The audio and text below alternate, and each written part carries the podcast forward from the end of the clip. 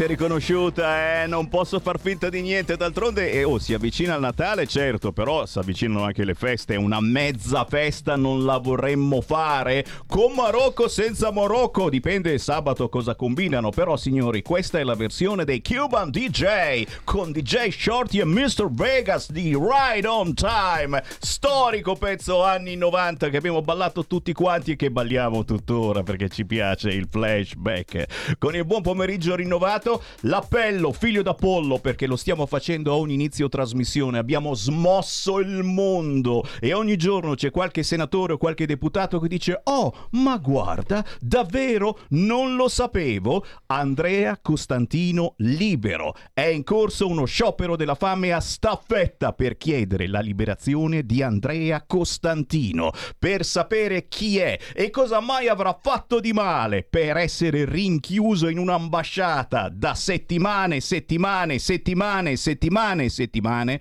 andate sul sito radiolibertà.net oppure cercate Radio Libertà sulla pagina Facebook di Radio Libertà. Sciopero della fame a staffetta. Questo sabato toccherà al nostro direttore Giulio Cainarca e se volete anche voi aderire inviate un WhatsApp al 346 642 7756. Andiamo a salutare il co-conduttore. Oggi, oggi lo facciamo in tre. Il triangolo non l'avevo mai No, fatto no, no, in no, questo no, caso. no, no, no, però, no. però, son padani, facciamolo. Sì, cioè, è di insomma. moda. E vabbè, però davanti lasciamo lui. Allora, in studio Marco Grimoldi, neosegretario, Neosegretario, della Lega sempre. a Rescaldina in provincia di Milano, via Skype e attenzione che arriviamo lì e ti lasciamo davanti nel trenino, signore e signori, Andrea De Palo, ciao! Ciao Andrea. Buongiorno a tutti, ciao Sammy. E Eh, ciao anche al nostro ospite in studio. Comunque il trenino io l'avrei fatto se ci fossero state le due modelle della pubblicità di Intimissimi. L'avrei Intenditore, intenditore, intenditore il ragazzo. Eh. Eh, guarda, a una certa età si comincia a selezionare. eh, questo comincia a selezionare, Eh, eh, eh, dice se sono intimissimi va bene, altrimenti no. Senti, eh, eh, abbiamo qualche minuto di, di cose frivole, poi ci collegheremo eh, con un'altra ospite per parlare purtroppo di una malattia rara eh, gravissima. Eh, dacci, dacci il tuo editoriale, Andrea De Palo, di quest'oggi. A cosa lo vuoi dedicare? Perché non c'è che l'imbarazzo della scelta. Allora, c'è tanto da dire, però io voglio dire subito una cosa importante, quindi mi dispiace dover mettere da parte le cose frivole già subito.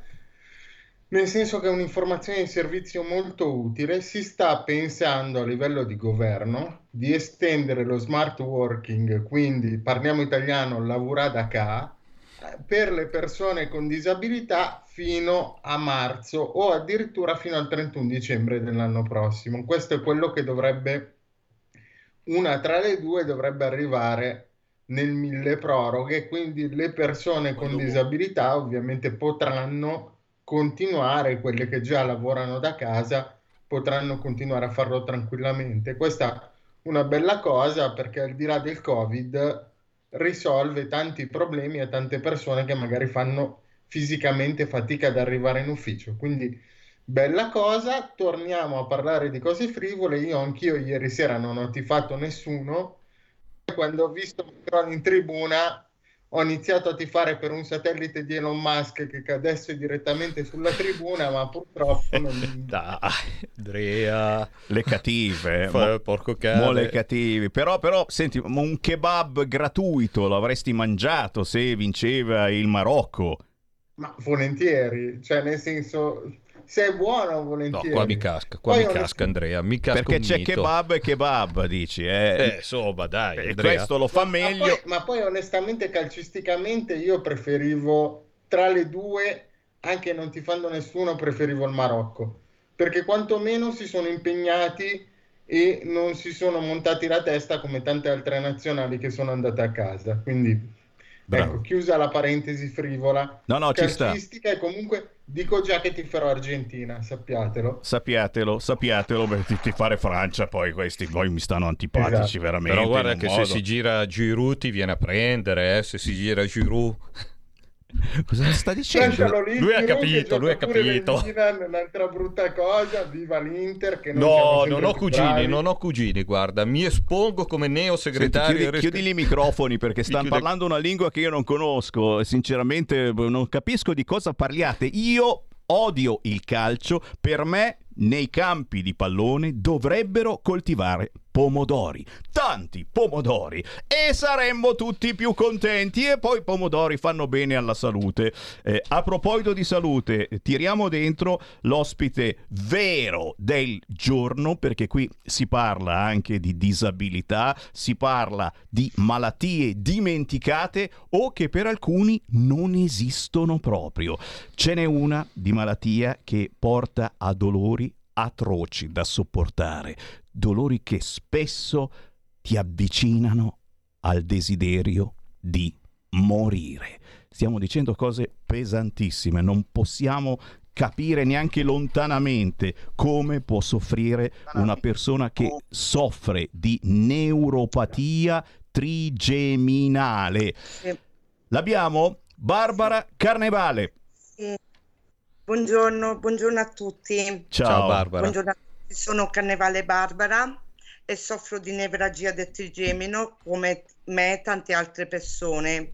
Se oggi sono qua è proprio per dar voce a noi persone che soffriamo, perché questa patologia purtroppo eh, ci porta a- ad avere, ci- ad affrontare, perché ci sono diversi tipi di nevralgia del trigemino.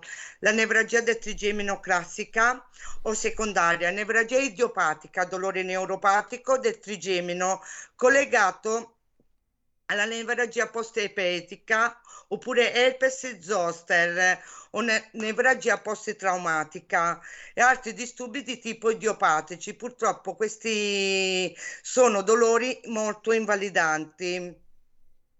Sono, sono dolori, ma sono che dolori che non si riescono, perdonami, non si riescono a superare, cioè non c'è un, un- un antidolorifico, un qualcosa che possa agire per lenire questi dolori. Ci sono dei- delle cure palliative, però poi alla fine chi è farmaco resistente non ha la possibilità veramente di curarsi, perché chi ha il conflitto neurovascolare può fare un intervento, ma chi ha la neuropatia, come io, perché poi comunque prende le tre branche, fa- le tre branche, come per esempio la branca dell'ofamatico che prende dagli occhi e la fronte, oppure la zona dello zigomo mascellare, zigomo naso, denti superiori, oppure quella... E questi problemi qua purtroppo provocano tanto dolore e tutte le cure che abbiamo fatto non hanno portato a nulla, non hanno portato a nulla.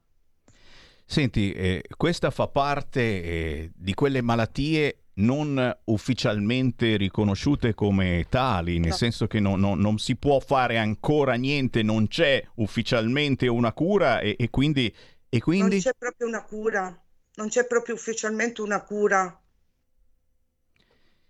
perché comunque, comunque ci sono quelli che hanno la nevralgia del trigemino, quella tipo 1, la classica, che è un disordine del quinto nervo cranico, che in pratica c'è un conflitto neurovascolare, fai un intervento e poi hai la possibilità, tra parentesi, di guarire. Ci sono tante persone però che si sono operati e non hanno avuto la possibilità di, di guarire. Ho capito. Però tanti che si sono operati e sono guariti, però ci sono tanti che purtroppo hanno queste problematiche qua. Allora, eh, come al solito, chi volesse partecipare in diretta potete chiamare 0266203529 o inviare un WhatsApp al 346 642 7756 con noi Barbara Carnevale che soffre di questa neuropatia trigeminale, nevralgia del trigemino tipo 2 con un dolore fortissimo, ma è vero che alcune persone veramente eh, sono state portate eh, a desiderare di morire perché il dolore è così L'hanno forte. fatto. Ci sono persone che l'hanno purtroppo fatto. Oh, Perché questo dolore, se la malattia non ti porta alla morte, ma in un senso ci porta a noi a essere così perché purtroppo soffriamo talmente tanto, soffriamo veramente tanto che questa malattia veramente è un dolore talmente disumano che infatti anche neurologo, mm, neurologi così lo dicono, che è il dolore più disumano che c'è sopra questa terra, diciamo, è proprio talmente disumano che ci provoca veramente a desiderare quello. A desiderare allora, noi quello, quello, che possiamo fare immediatamente è fare informazione, che è il nostro certo. dovere come, eh, come, radio ancora libera e, e soprattutto sopportare questo dolore forse può essere un po' più leggero, non lo sarà, però almeno proviamoci e se diamo un po' di solidarietà a persone come Barbara Carnevale eh, seguendole sui social. So che sembra una cosa stupida, ma anche questa è una informazione che si fa, ma soprattutto è una via di scampo, magari per pochi minuti che queste persone hanno. Barbara Carnevale, so che sei molto molto seguita sui social, quindi diciamolo subito dove ti possiamo trovare, dove ti possiamo seguire, chiaramente su TikTok allora, immagino. allora, ho un gruppo chiuso che su Facebook che si chiama Nevragia del Trigemino Dolore Oro Facciale la pagina Facebook che comunque si chiama Nevragia del Trigemino Oro Facciali Italia, la pagina YouTuber Associazione Annette o Instagram Nevragia del Trigemino It Italia sarebbe, oppure su TikTok Carnevale Barbara. Carnevale Barbara, ok? La cercate subito perché ormai ce l'hanno tutti TikTok, io sono l'unico che ancora non ce l'ha. Eh, Andrea De Palo, a te. Aspetta, allora, che forse. Eccolo, eccolo, ora arrivi. Ecco, due domande. Allora, innanzitutto io ti faccio i miei complimenti per essere così combattiva perché ho avuto anch'io problemi molto più lievi su, sulla zona facciale del trigemi, non so cosa vuol dire, immagino cosa vuol dire averli sempre fissi tutti i giorni. Certo, io ho dolore tutti i giorni, infatti, 24 ore su 24 ho dolore. Quello che volevo chiederti era se c'era un'associazione di riferimento per tutte le altre persone o se non c'è, se hai intenzione di fare tu qualcosa. Allora e io poi sì, se è riconosciuta come malattia invalidante a questo non punto. Non è riconosciuta. Non è riconosciuta come malattia invalidante perché il dolore è invalidante al 100%, la malattia no, la patologia no. Purtroppo avevo un'associazione che adesso a fine a fine anno si chiuderà, ma perché comunque siamo tutte persone che stiamo male, non riusciamo a gestire perché abbiamo perso il lavoro. Tanti di noi hanno perso il lavoro. Io sono costretta a stare a letto 24 ore su 24. Non possiamo uscire con questo tempo, non possiamo uscire. Io la libertà la, ce l'ho a maggio, posso uscire dalla porta perché comunque, perché il freddo, noi perché siamo senti obbligati. meno freddo perché noi siamo obbligate anche in estate a andare in giro così. Ok? Io vado in giro, io anche in casa sto così. Perché un filo d'aria mi provoca dolore. I miei dolori sono svenimento, convulsioni che comunque mi portano tantissimo dolore perché io sono bilaterale, ho tutte le sei branche. Eh no, immagino e mi sembra proprio strano e, e, e voglio utilizzare appunto Radio Libertà per lanciare un appello che una malattia del genere non sia riconosciuta tra le patologie che provocano delle, delle invalidità, perché se anche una persona è costretta a lasciare il lavoro per questa patologia, un minimo di, di, di sostegno o qualcosa da parte dello Stato dovrebbe averlo. Purtroppo no, e non sono l'unica, perché tante persone hanno perso il posto di lavoro perché non ci tutela comunque, non siamo stati tutelati. Ci sono persone che per esempio si sono messi in malattia per sei mesi, però dopo sono dovuti rientrare. Ma la percentuale della popolazione che viene colpita da questa brutta malattia, ci sono dei dati?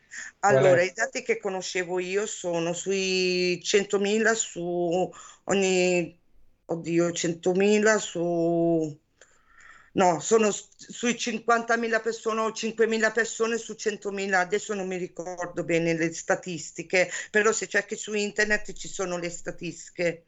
Quindi un 5% della popolazione non è neanche, cioè non, non sono neanche numeri poi così piccoli alla fine. Allora, che- ci sono tante persone che ce l'hanno ma non sanno di averla, perché il problema sta proprio lì, avere una diagnosi subito. Io la mia diagnosi l'ho avuta dopo vent'anni.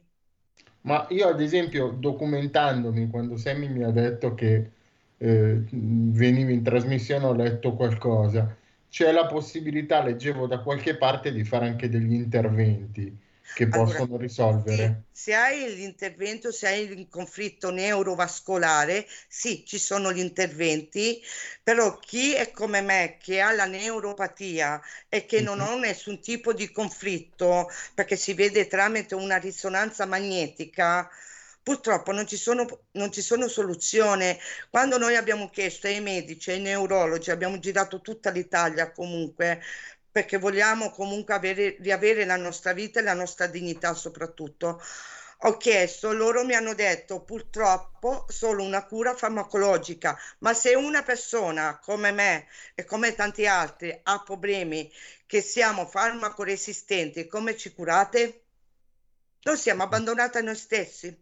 Appunto, io vorrei utilizzare questi pochi minuti che mancano appunto per lanciare ancora un appello perché chi è all'ascolto, Sammy, lo sappiamo, riconosca questa patologia tra il novero delle patologie invalidanti, almeno da dare una copertura a queste persone. E prima di chiudere vorrei dirti, Barbara, non mollare Mai. il discorso neanche dell'associazione, perché Mai. se siete uniti tra pazienti con questo problema, potete farvi sentire un po' di più che delle voci singole. Quindi a me dispiace che hai detto che sta per chiudere, ma se posso darti un consiglio, cerca di non, di non mollare, ecco. Purtroppo il problema sta che, mh, allora, per avere un'associazione ci vogliono anche tanti soldi. Noi non abbiamo la possibilità di lavorare. Certo. Il punto. Noi l'abbiamo aperta proprio con la speranza. Abbiamo girato l'Italia, abbiamo fatto audizioni, abbiamo fatto convegni a Firenze, siamo- abbiamo girato in quasi tutte le regioni per fare queste audizioni. E adesso stiamo girando l'Italia anche tramite la radio. Io ti ringrazio. Barbara Carnevale, cercatela sui social, su TikTok, eh, diamogli solidarietà anche semplicemente seguendola. Chiaro che l'appello che ci sentiamo di fare è per il ministro Locatelli, che sappiamo ascolta questa radio e avremo modo eh, di segnalargli questo problema per chi soffre di neuropatia trigeminale. Certo. Barbara, come si dice qui a Milano, mai mulà. Mi raccomando. Tanti auguri e ci sentiamo ancora. Nelle prossime settimane Ok. ti rivogliamo, eh? Grazie di Ciao, cuore, Barbara. grazie di cuore veramente per la possibilità che mi avete dato. Grazie. Grazie a te per Ciao, essere Barbara. con noi. Grazie Salve. ad Andrea De Palo. Alla prossima settimana. Ciao Andrea. Grazie a tutti, buona giornata, ciao, ciao Sammy, ciao a tutti. Festa sarà se dentro il nostro cuore lo spirito del Natale terremo vivo con l'amore. Buon Natale! Buone feste! Da tutto lo staff di Radio Libertà, la tua radio.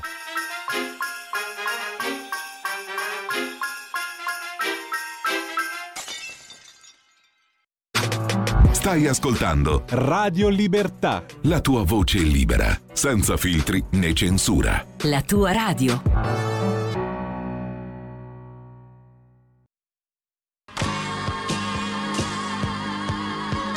Davide Volpin, un'ora in diretta nel passato per non dimenticare i grandi artisti e la loro grande musica, ogni sabato dalle 17 alle 18, spazio pomeriggio su Radio Libertà.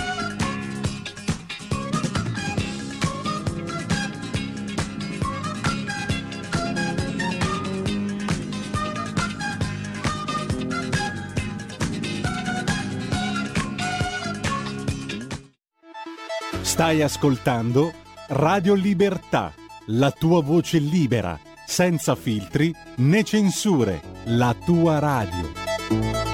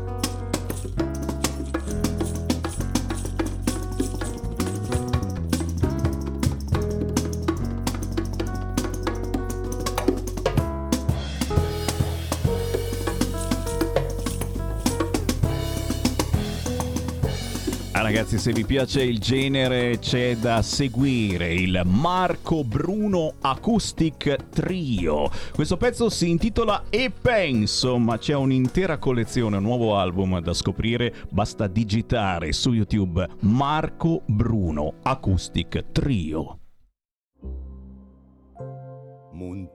Va ora in onda Focus Piemonte. Piemonte. Chi passa in fronte.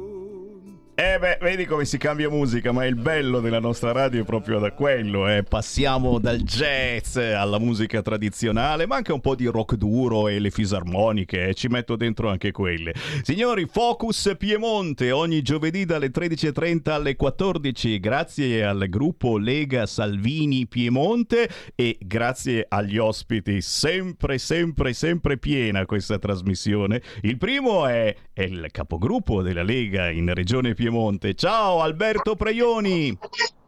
Ciao a tutti e grazie mille dell'invito. Grazie per essere con noi insieme ad Alberto Preioni, anche lui conosciutissimo frequentatore di queste frequenze, il consigliere regionale della Lega Andrea Cane. Ciao Andrea. Sì, ciao a tutti e come mi piace sempre dire un Piemon libero a tutti voi. Ah, mai come oggi, eh, mai come oggi signori. E con noi c'è anche il segretario della Lega di Rescaldina, Marco Grimoldi, che ci è venuto a fare un saluto in studio, giustamente lo facciamo salutare. Sì, eh. vi saluto tutti e sempre avanti senza mai mollare, avanti decisi ah, nelle vostre iniziative, in quello che voi state facendo e portando avanti in e tu, non, e tu non lo sai l'ultima iniziativa che ha avuto la Lega? La Lega è da sempre, da sempre pensa alle tradizioni, a quello eh, che ci portiamo dietro, il patrimonio dei nostri nonni, dei nostri genitori che troppo spesso dimentichiamo. Beh, oggi parliamo proprio della Lega, eh? La Lega originale. Signore e signori, Già è passata, è passata. In Piemonte una legge che riconosce il dialetto, le lingue locali come un vero bagaglio culturale da preservare. Residuo patrimonio linguistico ancestrale, chiamatelo come volete, fatto sta che in Piemonte ci sarà più dialetto a scuola, sulla cartellonistica, nella toponomastica, insomma, si cercherà anche di parlare la lingua del nostro cuore, dei nostri genitori, dei nostri nonni. E io parto dal consigliere regionale della Lega residente ad Ingria nel Canavese che ha presentato questa legge. Andrea Cane, a te! Sì, grazie Semi. Allora, questa è stata una grande battaglia durata non solo questi ultimi anni di legislatura, ma è un tema che ci portiamo avanti da tantissimi anni. Infatti, eh, da leghista puro, anzi da leghisti puri come siamo noi, come siamo io e Alberto abbiamo appunto lavorato in questi ultimi anni per portare appunto nell'aula del Consiglio regionale un testo più preciso e utile possibile che portasse più piemontese a scuola, all'università, nella cartellonistica, nella segnaletica turistica intesa come toponomastica. E possiamo dire finalmente che il dialetto, che però io, permettetemi, preferisco sempre definire lingua, eh, finalmente farà più parte della nostra vita di tutti i giorni. Ecco, soprattutto dalla sinistra veniva eh, inteso come una specie di zavorra per gli illetterati. Noi invece pensiamo che sia un bagaglio culturale che ognuno di noi porta sulle spalle. Eh, non lo definiamo un'alternativa all'italiano, eh, ma lo definiamo invece un valore aggiunto, un segno di appartenenza al proprio luogo, ai propri territori, ai propri enti locali, eh, un qualcosa che ci identifica e eh, ci connota con la nostra storia personale.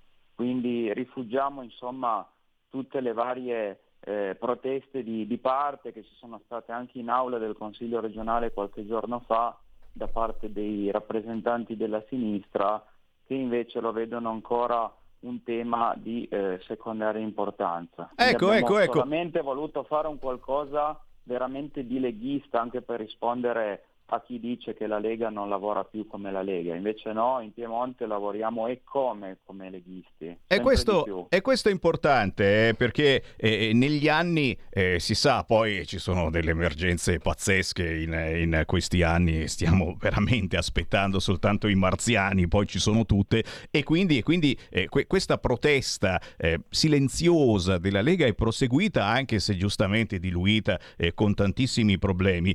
a proposito di polemiche, certamente lo chiediamo al capogruppo della Lega in Regione Piemonte Alberto Preioni, che è poi di Domodossola, eh, qual è stata la risposta eh, eh, da parte delle opposizioni? Perché si sa, le opposizioni fanno il loro lavoro, le opposizioni eh, non pensando che eh, le lingue, i dialetti non sono né di destra né di sinistra, cioè penso che anche le opposizioni parlino dialetto, oppure no, Alberto Preioni, non parlano dialetto le opposizioni opposizioni. Ma certo, ci sono alcuni esponenti che eh, sicuramente lo sanno perché hanno radici profondi come le nostre, solo che fanno sempre fatica a riconoscere il valore culturale, il valore tradizionale, il valore dei nostri avi rispetto a un mondo che va a veramente quasi a pregare la plastica e a definire il pensiero unico dominante che di fatto snatura tutto. Oggi siamo di fronte a una società fatta di disvalori quindi è importante soprattutto per le nuove generazioni in momenti sempre drammatici, comunque riscoprire le radici, riscoprire la nostra storia, quello che siamo stati, quello che sono stati i nostri avi e questa è la nostra filosofia.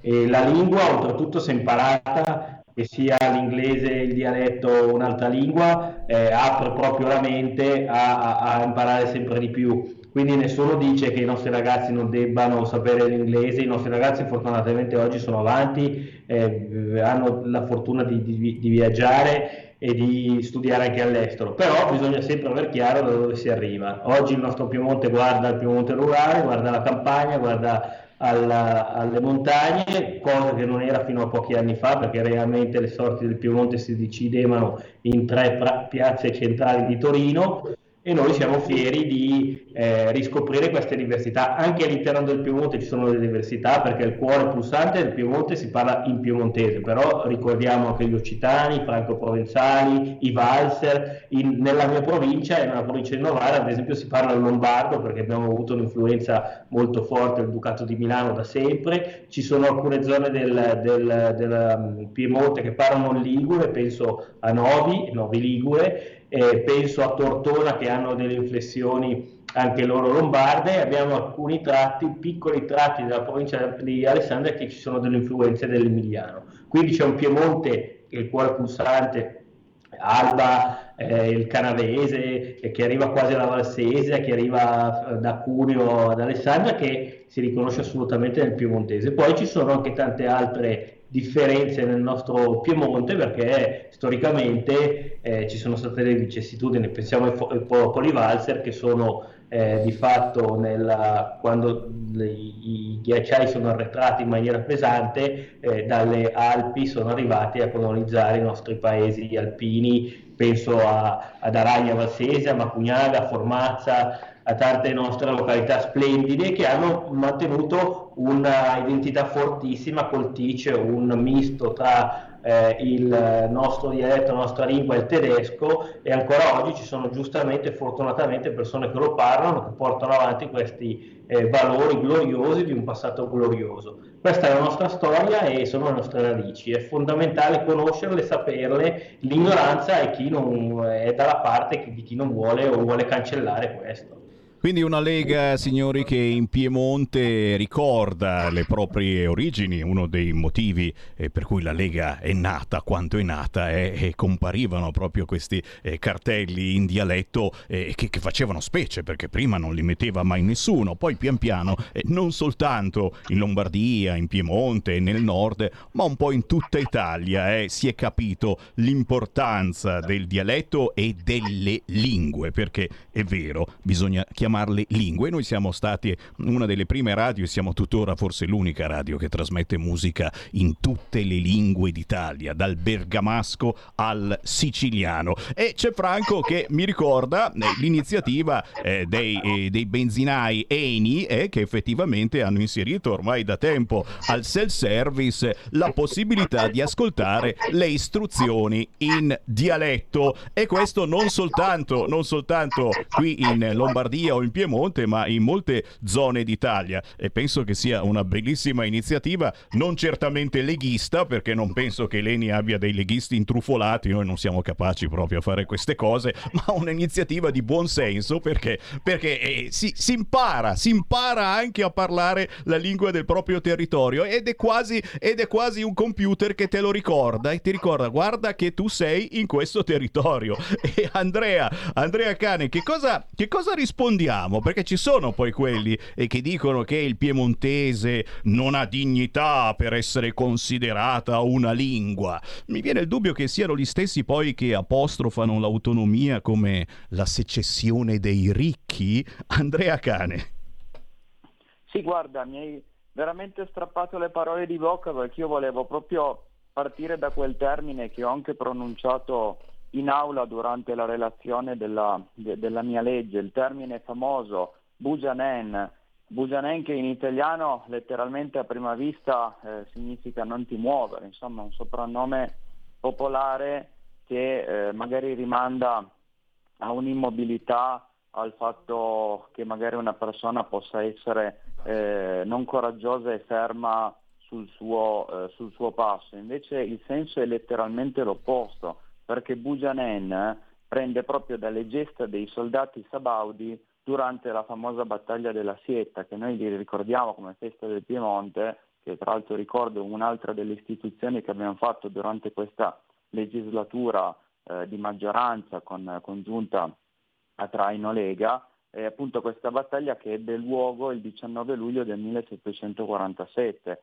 Ecco, in quel caso lì 4.800 soldati austro-piemontesi eh, fermarono l'avanzata di 40.000 francesi. Quel termine fu eh, appunto pronunciato da eh, un certo Paolo Federico Novarina, conte di San Sebastiano, un comandante che, che disse appunto che in faccia al nemico le guardie non possono volgere le spalle e in traduzione in piemontese disse noi altri i bugiu manenda sì e quindi da lì si capisce la caparbietà del popolo piemontese che noi abbiamo voluto appunto eh, evidenziare con questa proposta di legge sempre per fare riferimento alla testardaggine, alla risolutezza del, del, piemontese, che possa però diventare in futuro anche come valore didattico, didascalico, divulgativo. Ripeto, questa PDL promuove eh, prima di tutto la, la conservazione, lo studio, la, la, salvaguardia del patrimonio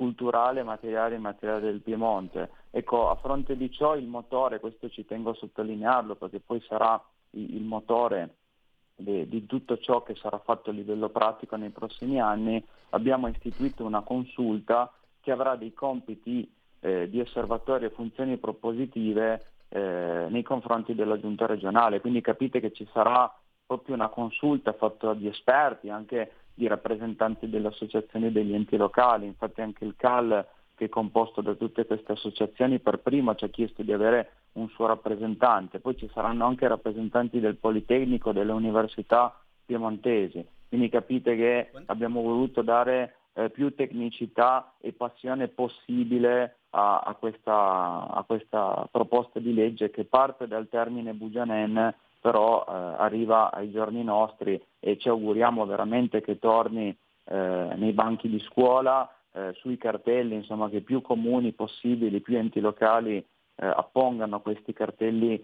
in doppia lingua e poi ricordiamoci come ha già detto anche il mio collega, l'amico Alberto Preioni, in piemontese si parlano anche altre lingue tipiche come il valser, il franco-provenzale, col franco-provenzale è la lingua delle mie valli che, che io abito, dell'Alto Canavese.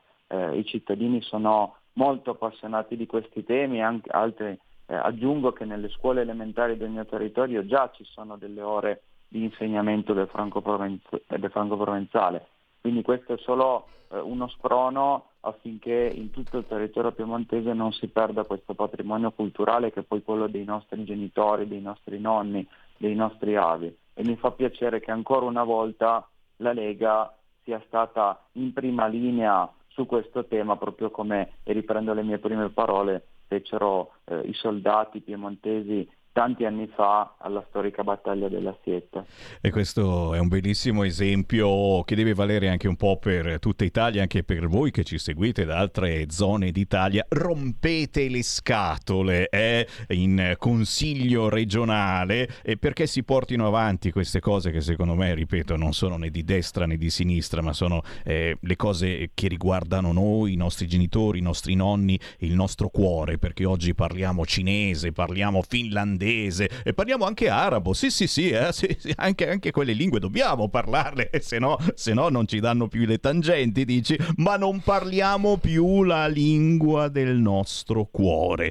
Ho aperto le linee allo 0266203529, d'altronde parliamo anche di un argomento mh, mm, che sta molto a cuore a questa radio perché da sempre noi trasmettiamo musica in tutte le lingue, tutti i dialetti. Pensate che abbiamo anche una trasmissione che si chiama Lingue e Dialetti con condotta dal nostro storico amico Giovanni Polli il venerdì dalle ore 20. Per cui, signori, meglio di così. Sentiamo una telefonata. Pronto? Sì, eh, pronto, buongiorno Semi, buongiorno anche ai tuoi ospiti, Ciao. al capogruppo Piemonte e, e, e ad Andrea lì del Consiglio regionale. Io appartengo alla regione Veneto, Veneto però approfitto dell'argomento, cioè la tutela dello studio, dello studio particolarmente universitario, per, lascia- per lanciare un messaggio anche ai tuoi ospiti affinché lo facciano rimbalzare nelle menti solenne della, della, della dirigenza del movimento, ovvero si parla per esempio adesso di carenza di medici.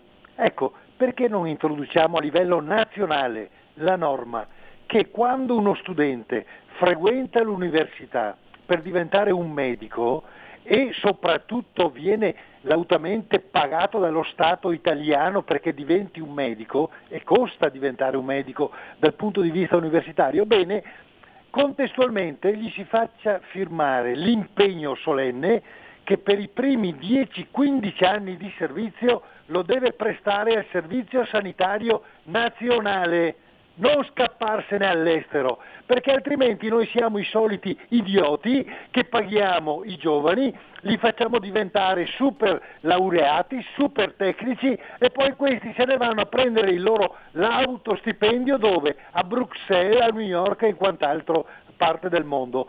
Quindi, cari amici della Lega, proponete a livello nazionale questo emendamento, ovvero io ti pago il diritto allo studio, bene, diventerai un medico specializzato, bene, però tu impegni, tu ti impegni per i primi 10-15 anni a servire nel mio paese a favore della collettività che ha pagato i tuoi studi universitari. Non vi pare una risposta, una proposta sensata da fare questa? Grazie. Eh? Grazie, beh, eh, faccio rispondere al capogruppo Alberto Preioni, può essere comunque un'iniziativa. Ma allora, il tema è molto complicato, allora oggi assistiamo a un sistema sperequato rispetto alle cooperative, c'è un'assurdità perché il sistema statale paga fino a 1200 euro a turno notturno le famose cooperative. Eh, lì bisogna, e a livello governativo stanno studiando un tetto queste eh, cooperative perché stiamo spendendo un sacco di risorse, però è anche giusto che i medici ospedalieri, che sono quelli che hanno avuto sulle spalle soprattutto l'esperienza Covid, debbano essere ben pagati, perché è vero che ci scappano all'estero, noi siamo attaccati alla Svizzera, figurarsi in Svizzera lo stipendio medio è tre volte quello italiano e, e, gli, studi- e gli specializzanti ci scappano lì e assistiamo al discorso che dicevo prima che si eh, licenziano il sistema pubblico e vanno a lavorare da gettonisti nelle cooperative quindi eh, si sta studiando però questo proprio a livello statale e confidiamo molto nel nuovo ministro della sanità eh, di pagare meglio i medici ospedalieri perché un medico ospedaliere prende 2.000-2.500 euro all'inizio eh. un, un altro discorso è un primario primario prende 6-7 mila euro, vero? Però un, un medico ne prende 2.000-2.500 e quindi eh, giustamente una persona che ha studiato eh, 10 anni della sua vita in maniera anche intensa eh, fa altre valutazioni. Io sono dell'idea, uno, di, anche di eh, eliminare il numero chiuso delle università, perché noi siamo passati da un sistema che avevamo un surplus di medici ad oggi che siamo assolutamente sotto organico e quindi va aperto perché l'università ha sbagliato purtroppo per vent'anni e ne stiamo pagando in maniera pesantissima le conseguenze. E due, mettere un tetto a queste cooperative e pagarli meglio. Eh, pagandoli meglio, giustamente il medico fa dei ragionamenti se deve rimanere a casa sua è, sicuramente più, più, più, appropriato, più felice, più, più eh, ha più possibilità di rimanere assolutamente con la famiglia. Però abbiamo avuto degli anni veramente molto complessi da questo punto di vista. Eh. E, ehm, e, va assolutamente eliminato e bloccato il sistema assurdo delle cooperative che non lega il medico al territorio, perché questi sono medici che arrivano da Domodossola col valigino da Roma, da Napoli, eh, da Bolzano, da, da, territori totalmente diversi, prendono l'aereo, un'ora d'aereo, stanno su, fanno la notte 1200 euro, 100 euro alle cooperative, 1100 se li mettono in tasca, tornano giù e ritornano, fanno 3-4 turni e in 3-4 turni loro prendono lo stipendio intero che invece uno che ha deciso di rimanere nel sistema pubblico, essere legato al territorio, eh, prende in, in, un mese. È una roba assurda da fuori di testa e sono risorse comunque del sistema pubblico nazionale a questo sistema qui ha fatto sì che i servizi non venissero chiusi e quindi bene che i servizi non vengano chiusi, ci mancherebbe, però è totalmente sperequato e i medici devono essere meglio pagati in Italia perché realmente è impensabile che un medico specialista guadagna eh, solo 2.000-2.500 euro. Poi apriamo anche un capitolo sugli stipendi di tutti, purtroppo abbiamo un paese che ha gli stipendi bassissimi e, e, la Lega si batte infatti da anni per la flat tax, per eh, riforme, per un taglio eh, importante del cuneo fiscale perché eh, altrimenti è naturale che con l'inflazione che galoppa i paesi che funzionano e che vanno avanti sono la Svizzera, la Germania, i paesi dove l'operaio prende 3-4 mila euro e certamente che ha risorse per eh, mantenere la famiglia, far studiare i figli, comprare eh, la, la, la, casa. Eh, oggi con 1000-1500 euro al mese eh, non siamo assolutamente un paese europeo, siamo un paese che eh, nonostante si, siamo assolutamente europei ma, ma, siamo fuori da questi parametri perché abbiamo degli stipendi troppo bassi, troppo bassi. E come? Però come? medici dobbiamo lavorare così e dobbiamo mettere il freno alle cooperative e pagarli meglio e, e aprire il numero chiuso delle università. Ultimi minuti con il gruppo Lega Salvini Premier in Piemonte. Abbiamo un altro ascoltatore, lo prendiamo al volo. Pronto? Eh, ciao Sammy, sono Ferdinando da Verona. Ciao. Comunque per allacciarmi eh, a quello che ha detto il signore di Veneto, giustamente, perché condivido parola per parola, c'è un altro fatto, vedi, perché qua si parla tanto di pensioni che si fa fatica a tirare fuori, che è un costo, che eh, tutte quelle menate che ormai conosciamo che sono tutte burlate.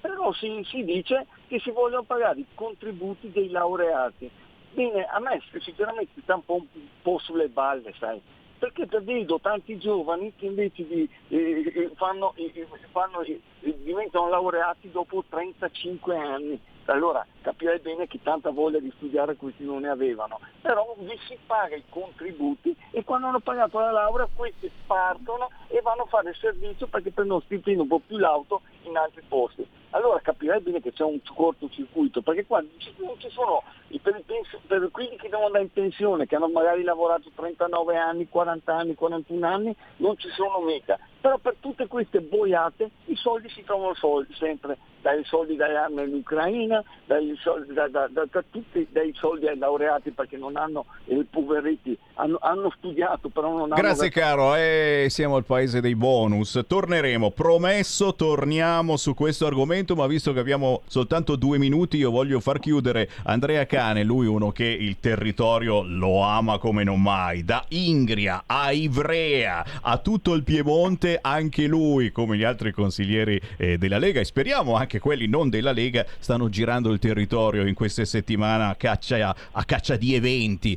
Visto che mancano pochi giorni ormai al Natale, ci vuoi consigliare qualche evento particolare, tradizionale da frequentare? Anche perché molti dei nostri ascoltatori in Piemonte hanno qualche piccolo regalino che vorrebbero comprare senza spendere troppo e io sono per i regali territoriali. Andrea Cane.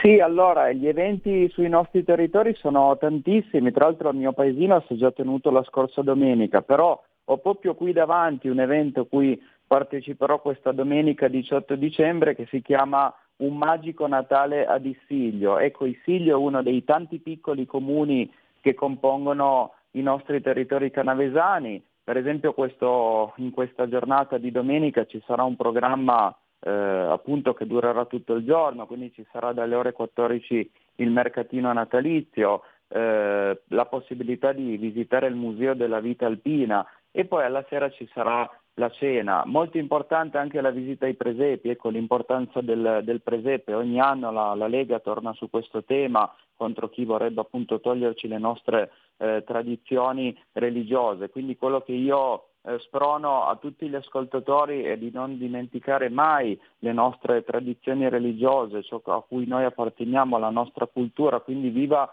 viva il presepe, eh, viva il Santo Natale e viva i nostri territori e i nostri piccoli comuni. E diamo veramente una mano al nostro territorio, ai nostri negozi, soprattutto sotto Natale. Facciamo vedere che ci siamo e che crediamo e difendiamo la nostra terra. Andrea Cane, Alberto Preioni, è stato davvero un piacere e io ringraziando voi ringrazio tutto il gruppo Lega Salvini Piemonte, i collaboratori e tutti coloro che si stanno avvicinando a Radio Libertà in queste settimane anche da altre regioni d'Italia, eh, perché hanno sentito che sono partiti questi focus. Ciao gente, buon lavoro. Ciao, a presto, grazie mille per Ciao, lo grazie. spazio. Buon Natale, buone feste da tutto lo staff di Radio Libertà, la tua radio. Stai ascoltando Radio Libertà. la tua voce libera, senza filtri né censura. La tua radio. Coming Soon Radio, quotidiano di informazione cinematografica. Avatar, la via dell'acqua. Ho bisogno che tu stia con me. Dal regista James Cameron. Questa famiglia è la nostra fortezza. L'evento cinematografico di una generazione. La via dell'acqua connette tutte le cose. Vivilo in 3D dal 14 dicembre, solo al cinema. Prenota ora il tuo biglietto. Non pensavo di trovare un amico come Bruno nella vita. Ciao Bruno. Ciao Pietro. Premio della giuria al Festival di Cannes. Guarda che c'è un mondo fuori da qui.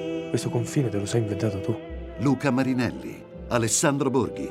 Non preoccuparti per me. Questa montagna non mi ha mai fatto male. Le otto montagne, dal 22 dicembre, al cinema.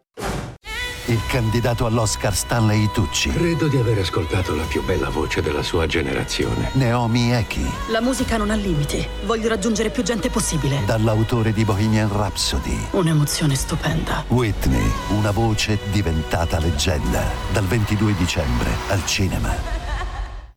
01 Distribution presenta I film sono sogni che non dimenticherai mai. il nuovo film di Steven Spielberg. Si fa quello che il cuore ti dice di fare, perché la tua vita non la devi a nessuno. Questo è il film di Steven Spielberg che tutti stavamo aspettando. Qual è stata la tua parte preferita? The Fablemans, dal 22 dicembre al cinema.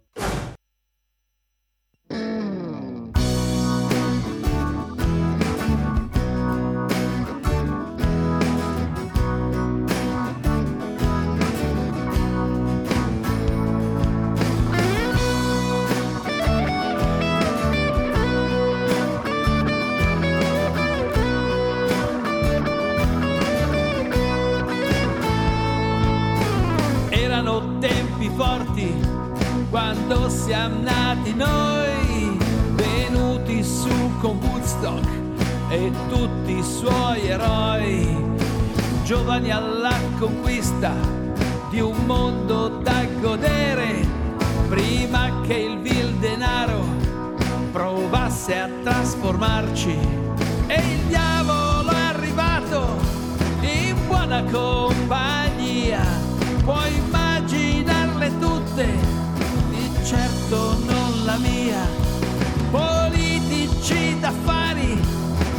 uomini corrotti e infine te ne accorgi che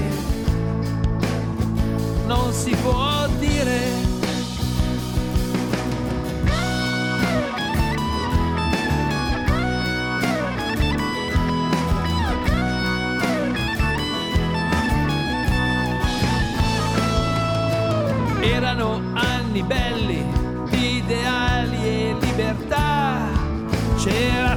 spazio per tutti e ben poco egoismo, boschi e foreste verdi e mari sempre blu e cieli sempre azzurri, forse mancavi tu, ma il diavolo s'è infilato.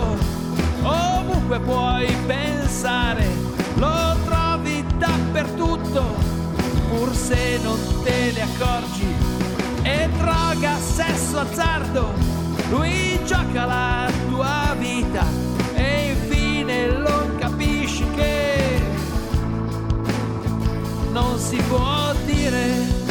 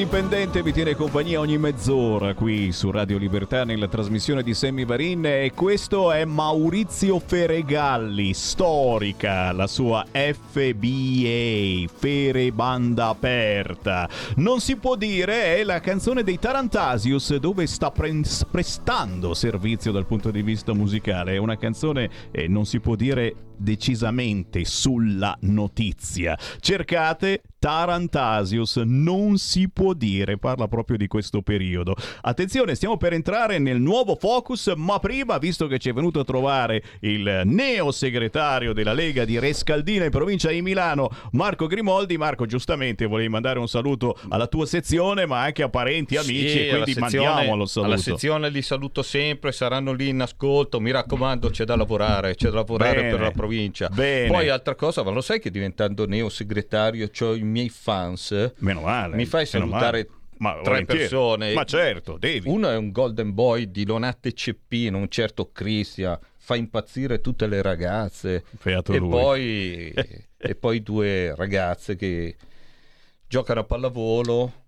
Elisa e Matilde. Oh, vi saluto ragazzi, me lo avete chiesto, siete miei fans. Da grande dovevi fare l'allenatore di pallavolo tu, eh? Eh, va bene, sì. Grazie, pallavolo. grazie naturalmente a voi che ci venite a trovare come Marco Grimoldi, via Bellerio 41, siamo nel fortino della Lega. Va ora in onda Focus Marche. E io naturalmente approfitto per ringraziare tutti i gruppi della Lega nelle varie regioni d'Italia che si stanno facendo avanti per partecipare al Focus. Ogni giorno dalle 13 alle 15 con Sammy Varin su Radio Libertà scattiamo una fotografia molto veritiera, devo dire, delle varie regioni italiane, facendo parlare i protagonisti delle regioni, chi vive la vita quotidiana, politica, culturale in quella regione. E oggi ringraziamo la Lega Marche, abbiamo con noi Monica Acciarri. Ciao Monica! Ciao Monica! Ciao a tutti. Grazie. Ciao, buongiorno. Grazie per essere con noi. Allora, la Monica Acciarri è di Ascoli Piceno, dove sei stata anche assessore, ma eh, sei anche stata consigliera per le pari opportunità in Regione Marche. Adesso sei eh, consigliere regionale e, e da sempre però ti occupi di sanità e di organizzazione sanitaria. Eh, siamo proprio sulla notizia, signori, perché eh, proprio in queste ore ci sono manifestazioni in varie zone d'Italia per il settore sanitario contro la manovra, eccetera. Beh, ma noi partiamo certamente eh, dalle Marche partiamo dalla tua esperienza e partiamo da quello che c'è bisogno e quali sono le sfide del futuro per la sanità delle regioni a tuo parere.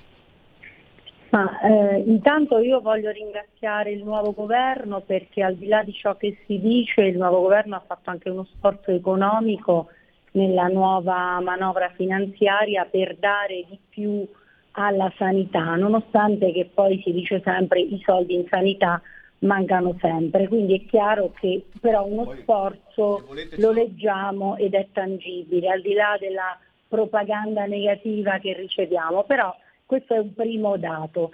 L'altro dato è che la sanità delle regioni di cosa ha bisogno? La sanità ha bisogno di strutture più efficienti e di personale sanitario. Questi sono i due temi che atavicamente sono stati un po' trascurati, tant'è che noi abbiamo degli ospedali che insomma, hanno problemi strutturali di vario ordine e tipo ed, ed ora il PNRR ci aiuta da questo punto di vista, ma è una corsa contro il tempo perché noi dobbiamo rendicontare entro il 2026 le strutture ospedaliere che mettiamo in ordine e le nuove strutture ospedaliere che facciamo, quindi le case di comunità e tutto il resto. E quindi questa è una parte del problema, la struttura perché è la prima cosa, noi dobbiamo avere un luogo sicuro, un luogo accogliente e che dentro ci siano, ci siano tecnologie all'avanguardia e quindi abbiamo bisogno di investimenti per tecnologie all'avanguardia. L'altra parte è quella che riguarda il personale e qui storicamente la sanità ha avuto un taglio sul personale che ha riguardato un po' le varie spending review sul, sul personale pubblico che però se tu le cali in sanità vai a togliere servizi al cittadino della carne viva perché poi vai a togliere l'infermiere, vai a togliere il medico, eccetera. E quindi abbiamo subito tagli su tagli.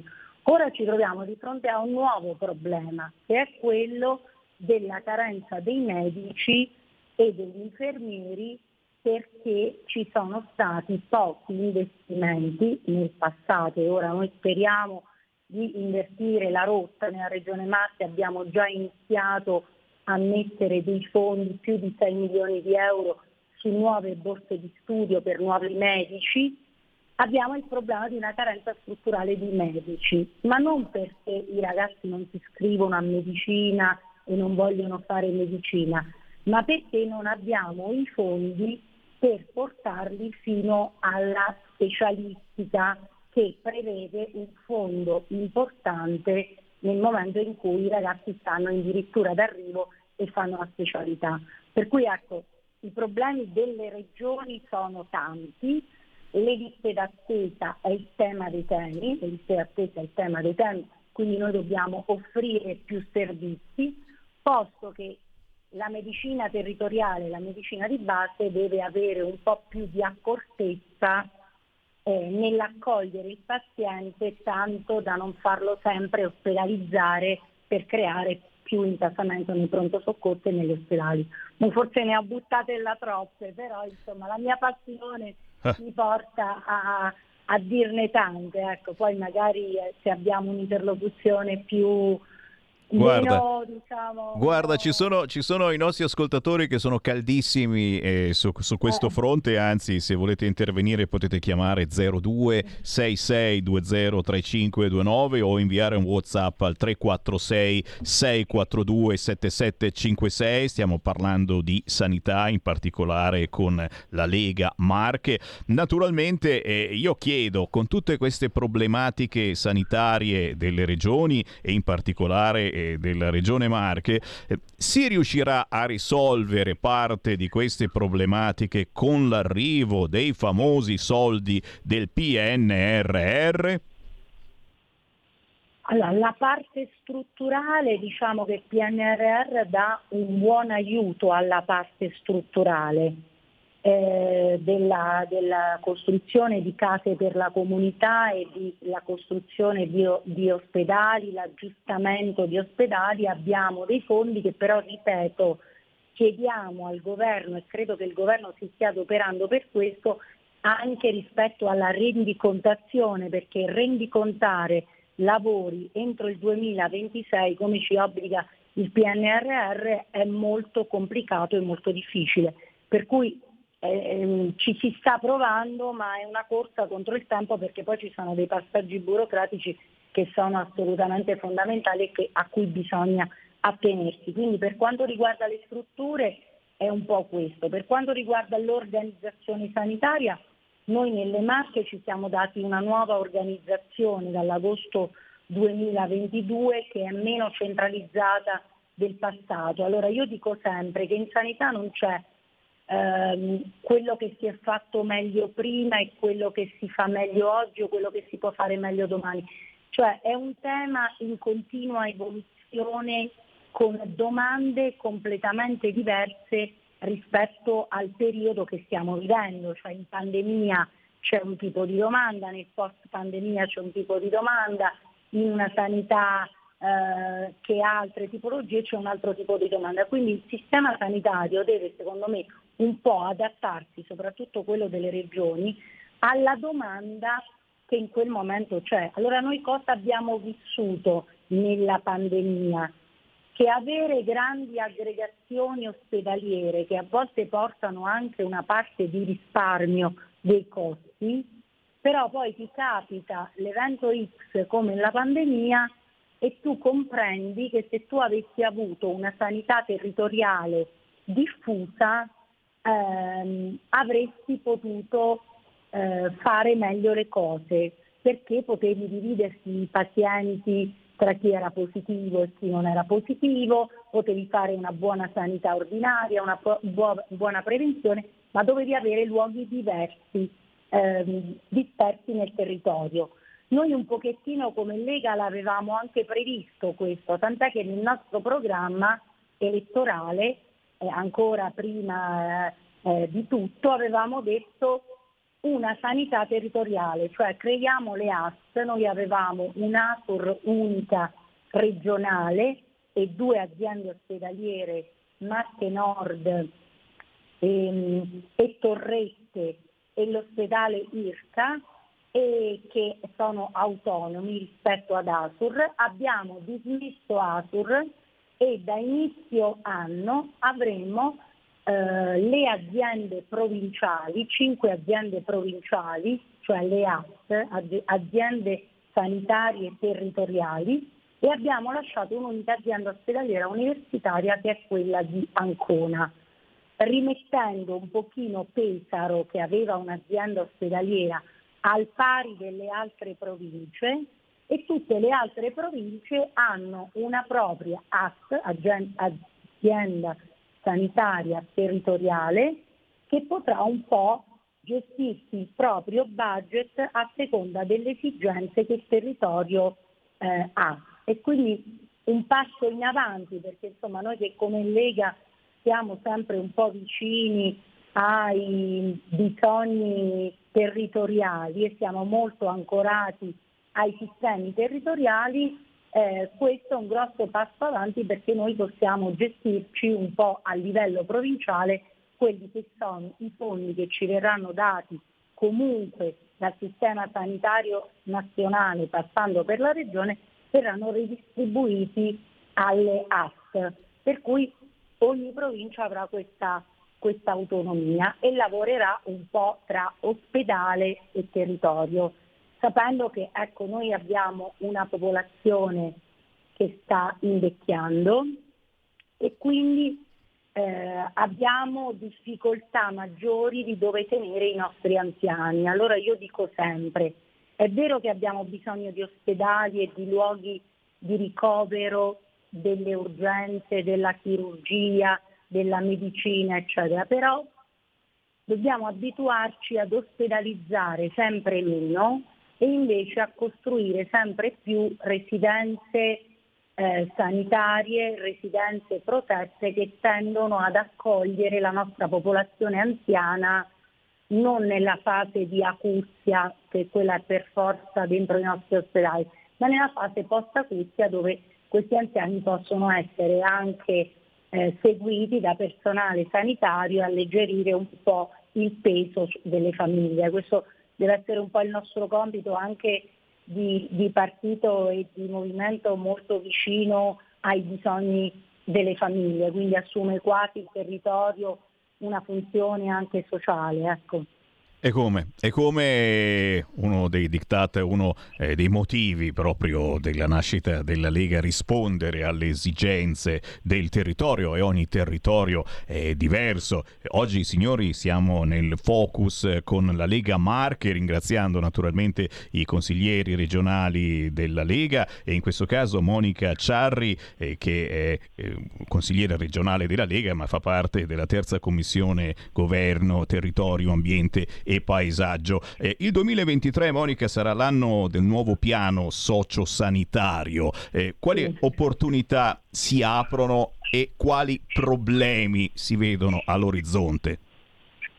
Ma I problemi del piano sanitario sono un po', mh, il piano sanitario deve un po' raccogliere tutte le indicazioni di come organizzare gli ospedali, di cosa fare dentro ogni contenitore, eccetera. E si sta lavorando un po' sul piano sanitario, però oggi i piani sanitari, io cerco sempre di spiegarlo anche a chi pensa che il piano sanitario sia, come dire, la panacea di tutti i mali. Allora, il piano sanitario è semplicemente, eh, se riesco a spiegarlo in questa modalità, mh, ha, ha subito la stessa evoluzione dei piani regolatori, cioè una volta noi facevamo i piani regolatori nelle nostre città e quelli erano un diktat stretto eh, dell'urbanistica delle nostre città, dal, dal, quale era difficile uscire e muoversi. Oggi i nuovi piani urbanistici sono dei piani molto elastici a seconda delle esigenze, così sarà il nostro piano sanitario, noi lo stiamo eh, costruendo, l'assessore lo sta costruendo insieme ai dirigenti, mettendo tutta una serie di, di esigenze che ad oggi noi vediamo eh, nel lasso di tempo di qualche anno.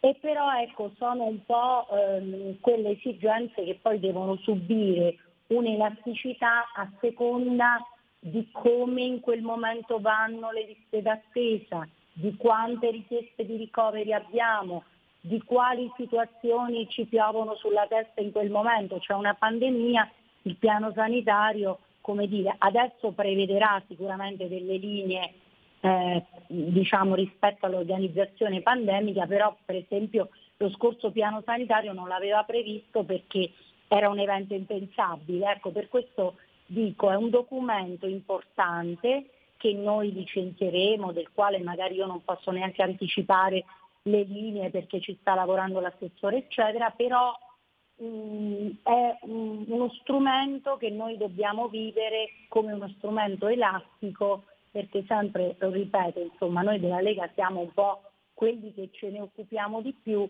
noi non dobbiamo perdere mai quella visione del bisogno del cittadino eh, anche immediato che noi dobbiamo saper cogliere, perché è vero che poi la politica si fa guardando anche un po' alle, giustamente alle generazioni future e a come diciamo, prevedere le cose che accadranno nel futuro, ma poi ci sono i bisogni reali, quotidiani del cittadino, delle persone, in questo caso anche del paziente, che noi dobbiamo monitorare step by step per dare la risposta giusta eh, quando serve.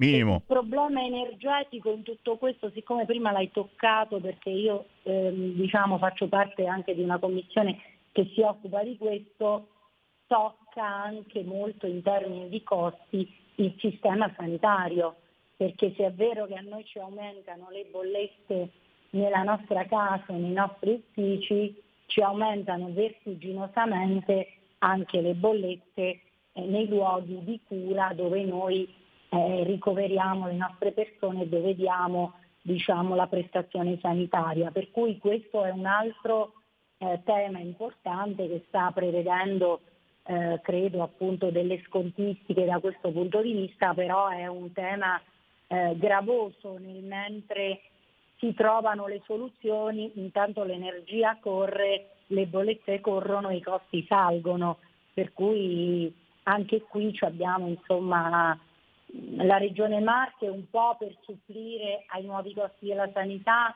ha investito più di 6 milioni e mezzo di euro sulle borse di studio e su una serie di cose che riguardano anche la formazione eh, dei medici per poter proprio aiutare anche il sistema sanitario nazionale che ripartisce questi fondi, ma poi ecco, la coperta è, è sempre corta e io dico che comunque la sanità deve diventare una delle prime voci a livello nazionale perché tocca. Poi è vero anche che dobbiamo mettere dei bravi manager e dei bravi direttori a gestire perché a volte ci sono anche delle sacche di spreco che possono anche essere, come dire, ridimensionate. Quindi come in tutte le cose la differenza la fanno le donne e gli uomini che vengono scelti come direttori, come direttrici, come manager,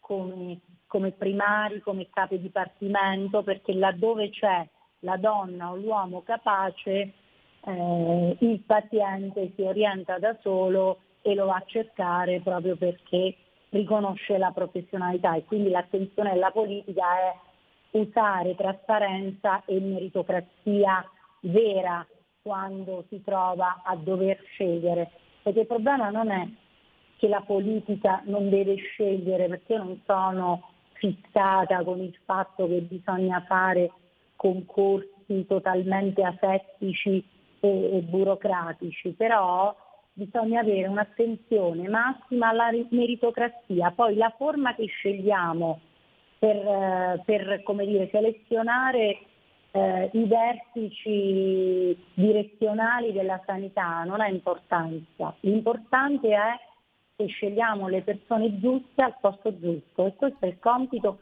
della politica che deve avere a cuore questa indicazione qui. Quando eh, delega una commissione a fare una scelta, bene, voi siete tecnici, scegliete, ma dovete avere a cuore l'interesse di quel cittadino che deve trovare lo spazio per farsi una risonanza magnetica, deve trovare lo spazio per farsi una visita, non, un bambino non può aspettare sei mesi per fare una prestazione pediatrica e quant'altro. E questa è la responsabilità della politica perché poi quando noi abbiamo dei direttori che sbagliano e ci creano tutte queste diciamo, disfunzioni del sistema, il prezzo lo paga sempre chi si è presentato dagli elettori e poi magari aveva fatto delle promesse di ottimizzazione del sistema e poi non era riuscito a farle. Quindi un ruolo attivo della politica e vigile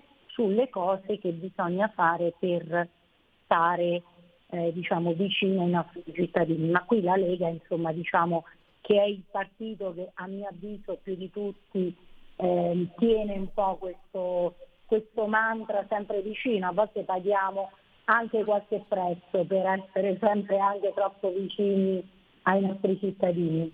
E come, come soprattutto il motivo dell'esistenza della Lega, l'autonomia delle regioni e quindi uniti sì, ma all'interno eh, delle differenze e soprattutto delle responsabilità. È ora che chi sbaglia si prenda le responsabilità. Monica, ti ringrazio davvero di questa chiacchierata. Monica Ciarri, consigliere regionale della Lega nelle Marche. Ci ritroviamo magari ancora nelle prossime settimane a proseguire il discorso perché ci sono tanti argomenti su cui parlare. Tu sei anche membro del forum permanente contro le molestie e la violenza di genere e vorrei sì. aprire anche questo discorso con te importantissimo. Grazie davvero Monica.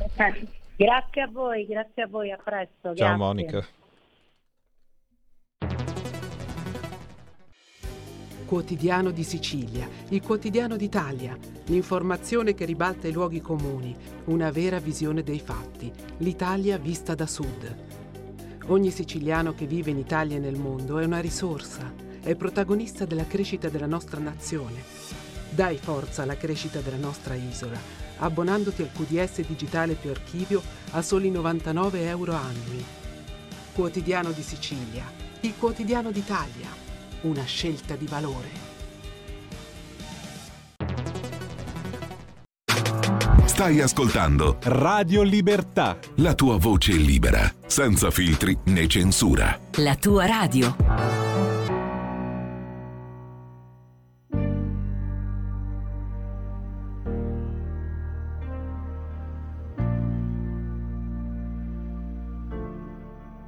Questa cosa qui non lo posso sopportare. Sarebbe come chiedermi di stare a subire. Questa vita non è altro che una barca alla deriva. Sono stanca di sentirmi prigioniera in una stiva. Quella sera mi hai mentito, non sei andato a lavorare. Tra le braccia di quell'altra tu ti davi da fare, mentre io come una scema stavo a casa ad aspettarti. Ora hai smesso di tradirmi, voglio dimenticarti, lontana da te. Lontana da te, stai lontano da me,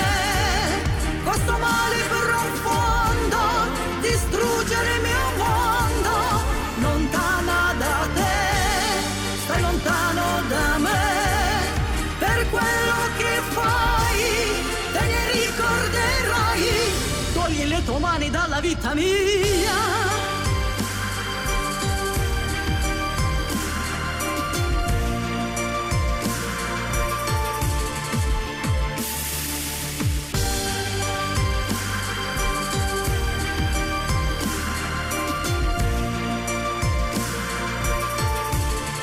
Tu sei sempre lo stesso e non cambierai mai.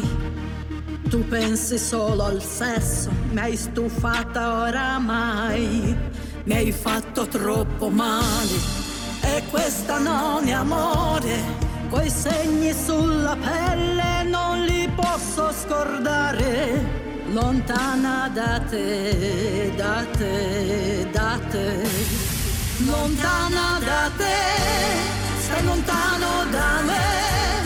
Questo male profondo distruggere il mio mondo.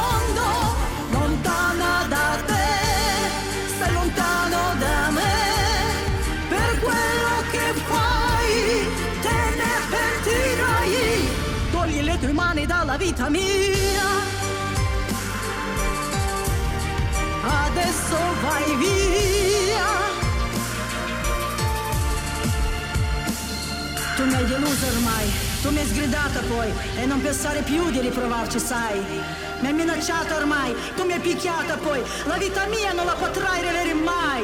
Mi hai violentata, tu mi hai stuprata e adesso basta, basta perché tu non sei niente per me, io mi allontano da te, non mi avrai mai, mai, mai!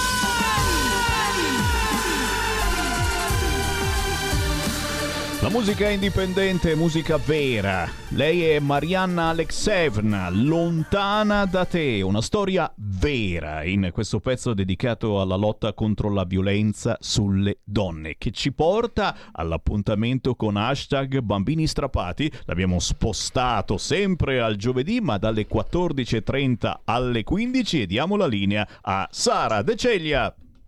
Eccomi qua, sono tornata sempre contentissima di poter trasmettere eh, quelli che sono i nostri messaggi, ma soprattutto il nostro grande invito di domani. Eh, Sammy, sono agitatissima, eh, però eh, effettivamente abbiamo di fronte una giornata eh, all'insegna della, dell'infanzia e di alcune sfumature che eh, purtroppo vanno trattate. Come eh, hai anticipato, eh, si parla spesso di violenza contro le donne, ma si omette eh, una discreta situazione che do- invece dovrebbe essere ehm, un motivo di, ehm, di confronto ma soprattutto eh, anche eh, di eh, attenzione, anche di quella mediatica che, di cui gode eh, la, la, eh, la lotta contro la violenza sulla donna che noi ovviamente ci riteniamo a ribadire che non stigmatizziamo per niente, però eh, siamo qui per portare altri messaggi altrettanto importanti ed è quello della bigenitorialità. Abbiamo eh, visto che la regia,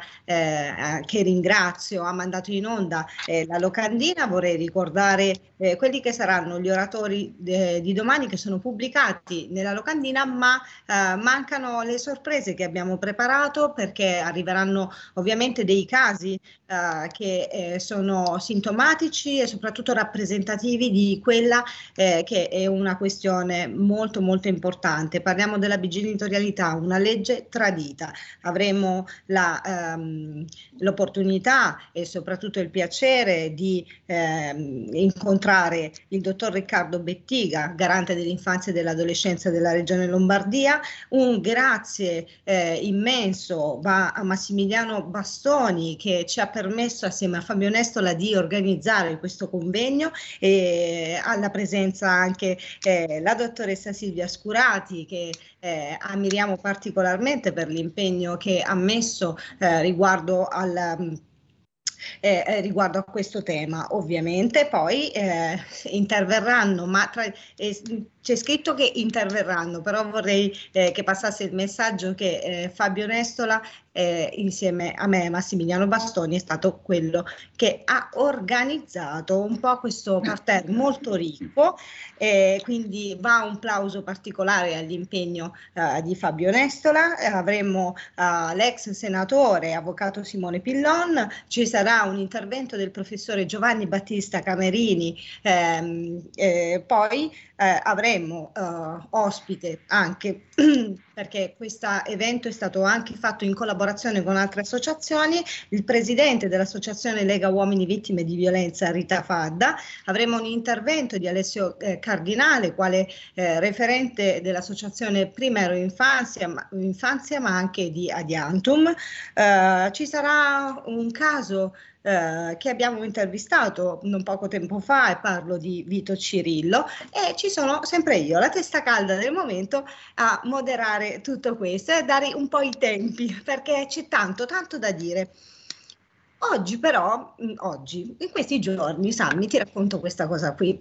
Un tratto, Vittorio Sgarbi mi ha aggiunto in un gruppo, un gruppo molto, eh, molto nutrito di persone bellissime.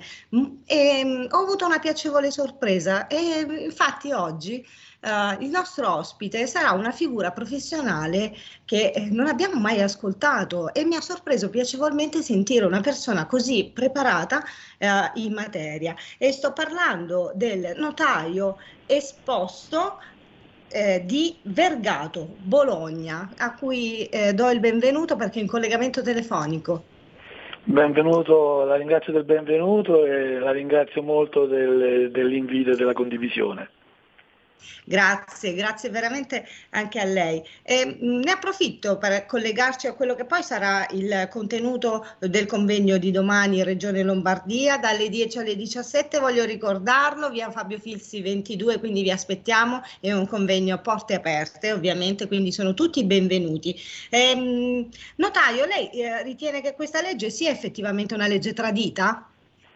Ma io ritengo che questa legge sia una legge totalmente tradita, cioè non parzialmente tradita, cioè una legge che già nata mm, non in forma splendida, ma comunque migliorabile a fronte di una buona applicazione che poteva aver luogo, è stata in qualche modo uccisa in culla, uccisa in culla da una prassi applicativa assolutamente contraria allo spirito della legge e per prassi applicativa io mi riferisco non soltanto a, diciamo, alle, ai provvedimenti dei tribunali, ma anche a tutta quella filiera di enti, istituzioni, figure professionali che accompagnano situazioni di conflittualità tra genitori dove è in gioco soprattutto la bigenitorialità figure professionali che hanno eh, mancato al loro compito e che mancano tuttora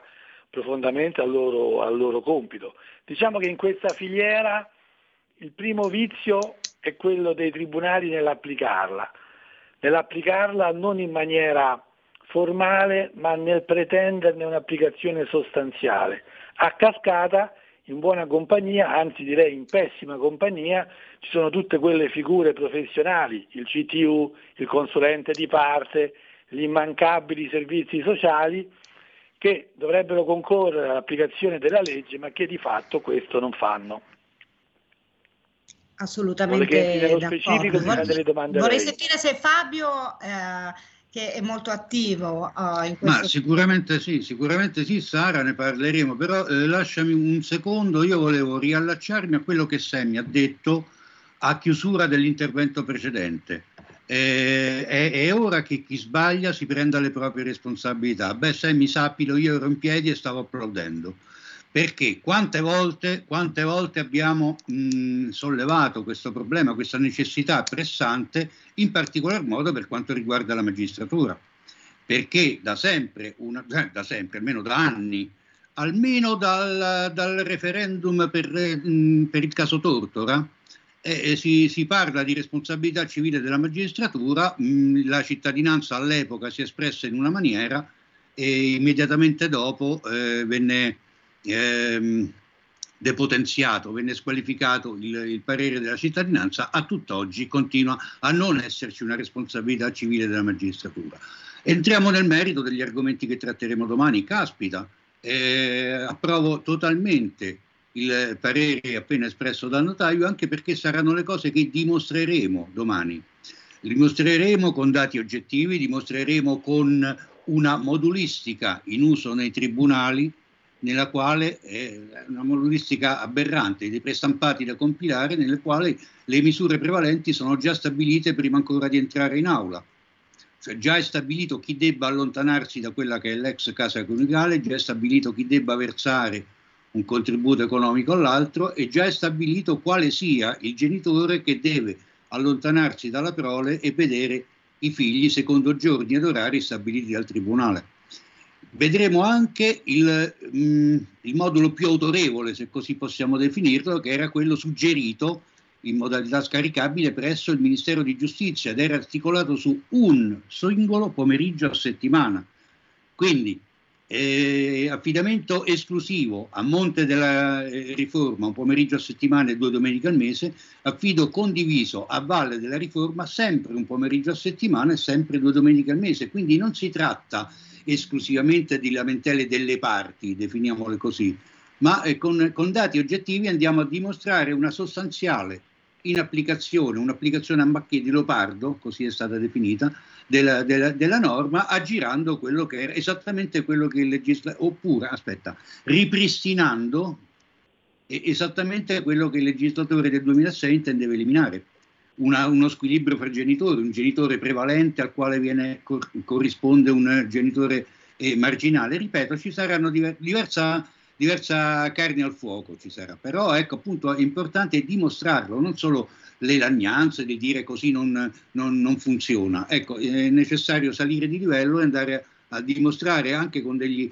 approfondimenti, con dei dossier raccolti, con delle inchieste effettuate negli anni, ormai parliamo di 16 anni fa, e dopo 16 anni eh, ancora avere una, una, norma che viene letta, viene interpretata strumentalmente eh, è un dato che deve preoccuparci. Perché, aggiungo quest'ultima cosa, in teoria leggendo letteralmente la norma sarebbe già possibile con questo impianto normativo eh, arrivare a, delle, eh, a, una condivisione equa, a una tutela del diritto del minore ad avere eh, accanto a entrambi i genitori, a prescindere dallo eh, stato civile dei genitori, che siano coniugati, separati, eh, conviventi o ex conviventi.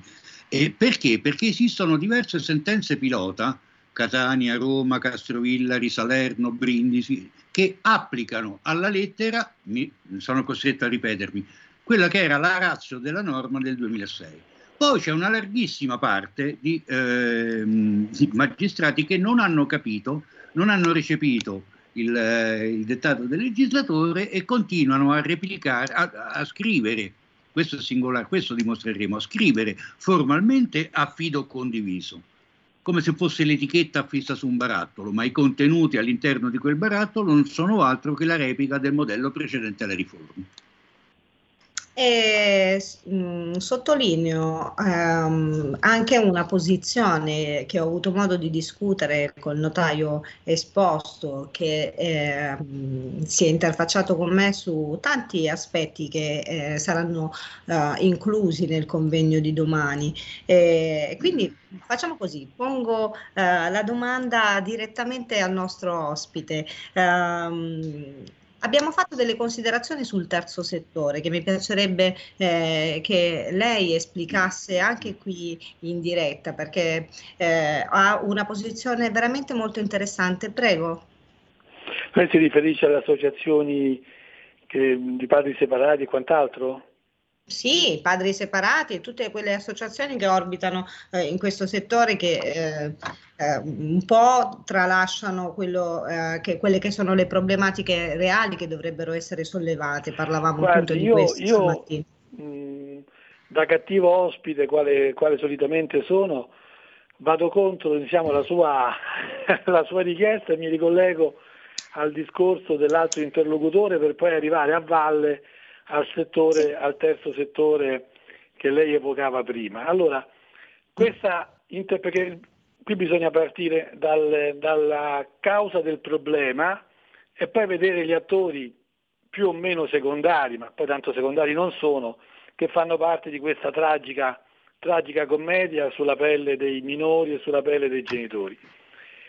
Quella che veniva de- definita prima è tecnicamente da qualificare una interpretatio abrogans, cioè un'interpretazione che va ad abrogare totalmente nella, nella fattualità lo spirito del legislatore e la volontà del legislatore. Il legislatore non parlava di genitore prevalente, di genitore collocatario, ma noi ci troviamo esattamente nella condizione che veniva indicata prima dall'altro gentile interlocutore, come se nulla fosse successo o come se nulla dovesse accadere con la legge del, del 2006. E la realtà quindi qual è? La realtà è che se i genitori tra di loro vanno d'accordo, eh, non ci sono problemi perché i minori abbiano un rapporto sereno con entrambe le figure genitoriali, anche se il rapporto affettivo tra gli stessi è venuto meno. E quindi non c'è neanche un gran bisogno come non ce n'era bisogno neanche prima, di orario prefissato, di giorno prefissato, di fine settimana prefissato e quant'altro. Ma se i genitori non vanno d'accordo, ed è questo l'argomento che maggiormente sta a cuore a me e anche a voi, che cosa accade? Accade che si va in un tribunale, magari uno dei genitori adduce anche delle prove importanti di mh, cattivo comportamento genitoriale da parte dell'altro, il giudice fa partire quasi sempre una CTU sulla capacità genitoriale e qui anche cominciano dei grossi problemi, nel senso che queste CTU che dovevano servire a arrivare proprio alla causa del problema ed indicare strumenti incisivi per risolvere il problema sono diventate nella prassi delle CTU pacificatorie, alla, per dirla alla romana, alla volemos bene, dove quello che interessa al CTU è arrivare alla fine del suo lavoro peritale con un qualche accordo di massima, con dei toni un po' abbassati, con una qualche manifestazione di buona volontà e quant'altro. Voi domani avrete come ospite il professor Camerini, Camerini. che è uno dei pochi in gamba nel settore a Bologna, settore a Bologna, lui questa cosa ve la potrà confermare. C'è il professor Renato Ariatti, che è uno del principe della psichiatria forense a Bologna, non solo a Bologna, che diceva candidamente che queste CTU a lui non interessano perché vengono fatte con lo spirito di pura pacificazione formale, senza andare alla radice del problema, perché quando il CTU andava alla radice del problema si beccava immediatamente delle denunce dalla parte che si riteneva lesa dalle conclusioni peritali. Quindi comincia questo splendido teatrino dove cosa accade al genitore che si sta separando e che vuole continuare a fare il genitore o vogliamo dirlo fino in fondo che vuole fare il papà perché poi è un problema che riguarda soprattutto i papà questa cosa, è inutile che ci stiamo a girare attorno. Cosa accade? Che va dall'avvocato il primo step sarà, innanzitutto se trova un avvocato competente e anche questa non è una cosa scontata. Il secondo passaggio è vedere a quale giudice viene affidata la causa, perché ci può essere un giudice con una maggiore o una minore sensibilità o un giudice nella media, che significa nella media non avere una grande sensibilità. Dopodiché il passaggio soggettivo, soggettivo successivo è vedere quale sarà il CTU nominato, perché anche lì ci sono varie figure, c'è chi di una certa scuola, chi di un'altra E quindi è tutta quanta una serie di incognite e di variabili che mano a mano sfiancheranno l'iniziale fiducia nella giustizia da parte del genitore, separando o separato o divorziando o divorziato, che voleva continuare a fare il, il, genitore e soprattutto che voleva continuare a fare il padre. All'esito di questo, di questo percorso, cosa accadrà? Accadrà che se le cose vanno come mediamente vanno, anche un genitore, una, o vogliamo essere, diciamo anche il genitore affidatario, che non solo non collabora per la bigenitorialità, ma che con artifici vari la va a sabotare, non andrà incontro ad alcuna sanzione e continuerà ad essere un genitore sabotante, un genitore, se vogliamo usare un termine che ormai è vietato perché non si può dire alienante, un genitore sottraente, nel senso che formalmente metterà consentirà che l'altro genitore possa avere rapporti col minore o con i minori, ma in realtà questi rapporti saranno di pessima qualità e man mano poi andando avanti il minore non vorrà avere a che fare con l'altro genitore. Questo è il quadro tragico, ma molto molto molto frequente, quando ci sono conflitti, con, eh, con eh, separazioni conflittuali e uno dei due vuol farla pagare all'altro sulla pelle dei, delle, dei minori. Questo è quello che accade. Era questo lo spirito della legge del 2006? Era questo che la legge voleva che accadesse? La legge voleva che accadesse tutto il contrario, ma la realtà è rimasta questa. A me capita sempre di dire in queste circostanze una frase che parafrasa una famosa frase di un film di Sergio Leone dove si diceva che quando un uomo con la pistola incontra un uomo col fucile, l'uomo con la pistola è un uomo morto. Allora, questo, nel caso nostro, quando un genitore, quando un ex coniuge che vuol fare il padre, o diciamo, diciamo il genitore, incontra dall'altra parte un ex coniuge che non gli vuol far fare il genitore, quel genitore iniziale è un genitore morto. Punto. Basta. Ed è così che mi ha conquistato, con questo messaggio che è stato inviato in privato eh, dalla chat in cui avevo eh, anche pubblicato la locandina di questo convegno. È peccato eh, averla conosciuta così tardi perché ci avrei tenuto ad averla eh, tra i nostri relatori. Speriamo occasioni eh, future, sono sempre qui, se la salute maschista, il buon Dio vuole. Grazie. E, eh, e, a questo proposito io credo che Fabio abbia molto da dire perché Fabio ha contribuito attivamente anche alla stesura eh, di quella che oggi è la legge 54-2006 e credo che abbia qualche eh, appunto da Però, fare, vero guardi, Fabio? Scusi, sempre Ma da sì, a parte il fatto che la, il progetto scusi, iniziale sempre era sensibilmente ospite. diverso ed ha dovuto pagare un prezzo per arrivare all'approvazione il testo del, del, 2006 è figlio di, di, un compromesso, è figlio di un taglia e cuci, in qualche passaggio si vede anche, eh, però ripeto, l'obiettivo era quello di raggiungere i voti eh, necessari all'approvazione, altrimenti sarebbe rimasta in un cassetto fino a fine della legislatura, come è accaduto per le legislature precedenti, perché ti, voglio ricordare a tutti che è un percorso iniziato nel 94 e terminato nel 2006. 12 anni attraverso quattro diverse legislature per arrivare a portare un testo in aula e a farlo approvare, poi a portarlo sulla gazzetta ufficiale. Ha detto una cosa importante, anzi fondamentale, ehm, il, il, notaio ehm, nel, nel suo intervento e, mm, e, dicendo che si chiede una collaborazione tra i genitori, se non c'è collaborazione tra i genitori. Eh, caspita, ma questo era proprio uno dei motivi alla base della necessità stessa della riforma, perché prima esisteva l'affido congiunto, prima dell'affido condiviso, ma l'affido congiunto veniva dato e praticamente mh, solo quando non serve, cioè veniva dato quando è superfluo, veniva dato quando due genitori erano sufficientemente intelligenti, sufficientemente sereni, sufficientemente saggi da mettere alle spalle le proprie rivendicazioni personali e ragionare in funzione di un terzo, in funzione della prole. Eh, in quel caso, eh, quando già di fatto esisteva una condivisione, allora il, il giudice eh, ratificava una situazione di fatto già esistente, dava l'affido congiunto che era, mm, sono costretto a ripetermi, veniva dato in un solo caso, quando non serve, quando la coppia è già arrivata di suo a delle, mh, mm, a delle misure non pregiudizievoli per, per, per, la prole. Il passaggio ulteriore era togliere, sgombrare campo, il campo dalla, dalla eh, conflittualità, a prescindere dalla conflittualità. Se fosse la conflittualità un criterio valido per derogare l'affido condiviso, allora sarebbe sufficiente, come oggi accade, per uno dei due genitori costruire artificialmente ed alimentare artificialmente la conflittualità per far sì che in Italia di condiviso non si parli mai. Ed è questo condiviso mascherato che ha descritto molto bene il notaio, eh, cioè il, definire eh, come affido condiviso ciò che condiviso non è.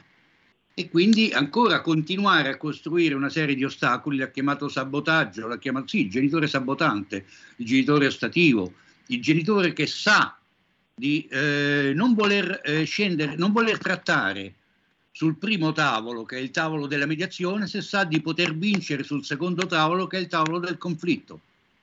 E quindi fino a quando continuerà ad essere premiante questa dinamica in tribunale, ho delle difficoltà di individuare una, una via d'uscita in tempi brevi.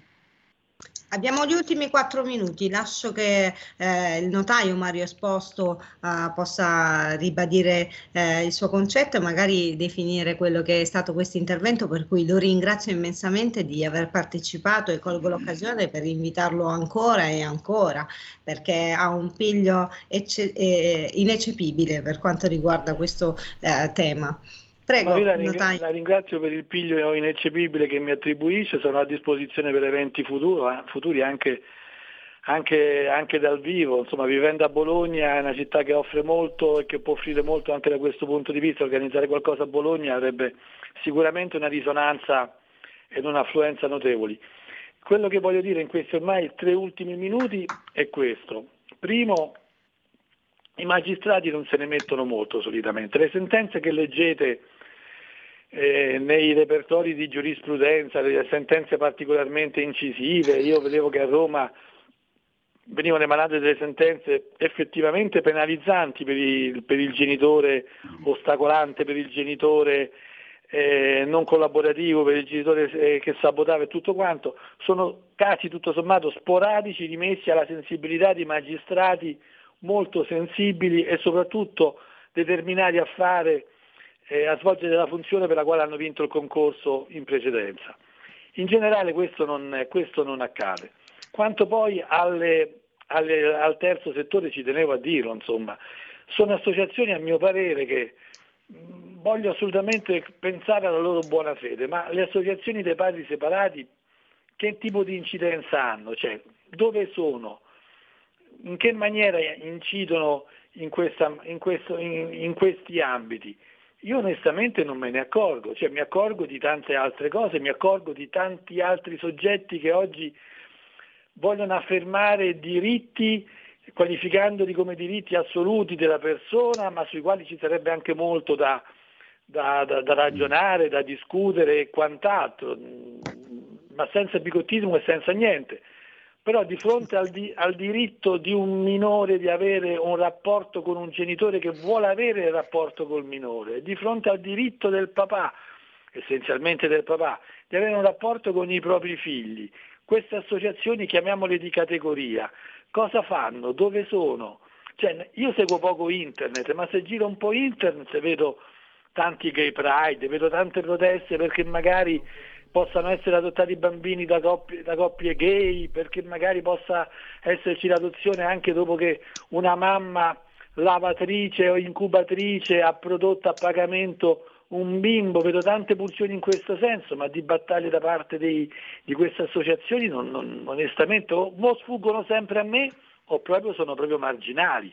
Siamo in chiusura. Sarà nostra premura, esatto, Sammy mi ha tolto le parole di bocca, sarà nostra premura affrontare anche il discorso. Ultimo invito alla bigenitorialità, una legge tradita, convegno Regione Lombardia. Grazie Sammy, grazie al notaio Mario Esposto eh, di questo intervento sopraffino e soprattutto grazie a Fabio Nestola, che vogliamo ricordare, direttore del Centro Studi Applicati. Un bacio a tutti Grazie e a, a domani. Un saluto a domani. Grazie di nuovo, alla prossima. Sempre un piacere accogliere hashtag bambini strappati il giovedì dalle 14.30 alle 15. Me ne vado anche io salutando naturalmente il nostro Marco Grimoldi, neo segretario della Lega Rescaldina. Grazie Marco per essere E stato con noi. Grazie a tutti voi, è stato molto interessante questa trasmissione e continuate a seguirci perché questa piccola grande radio ha bisogno di tutti voi. Avete ascoltato Potere al Popolo.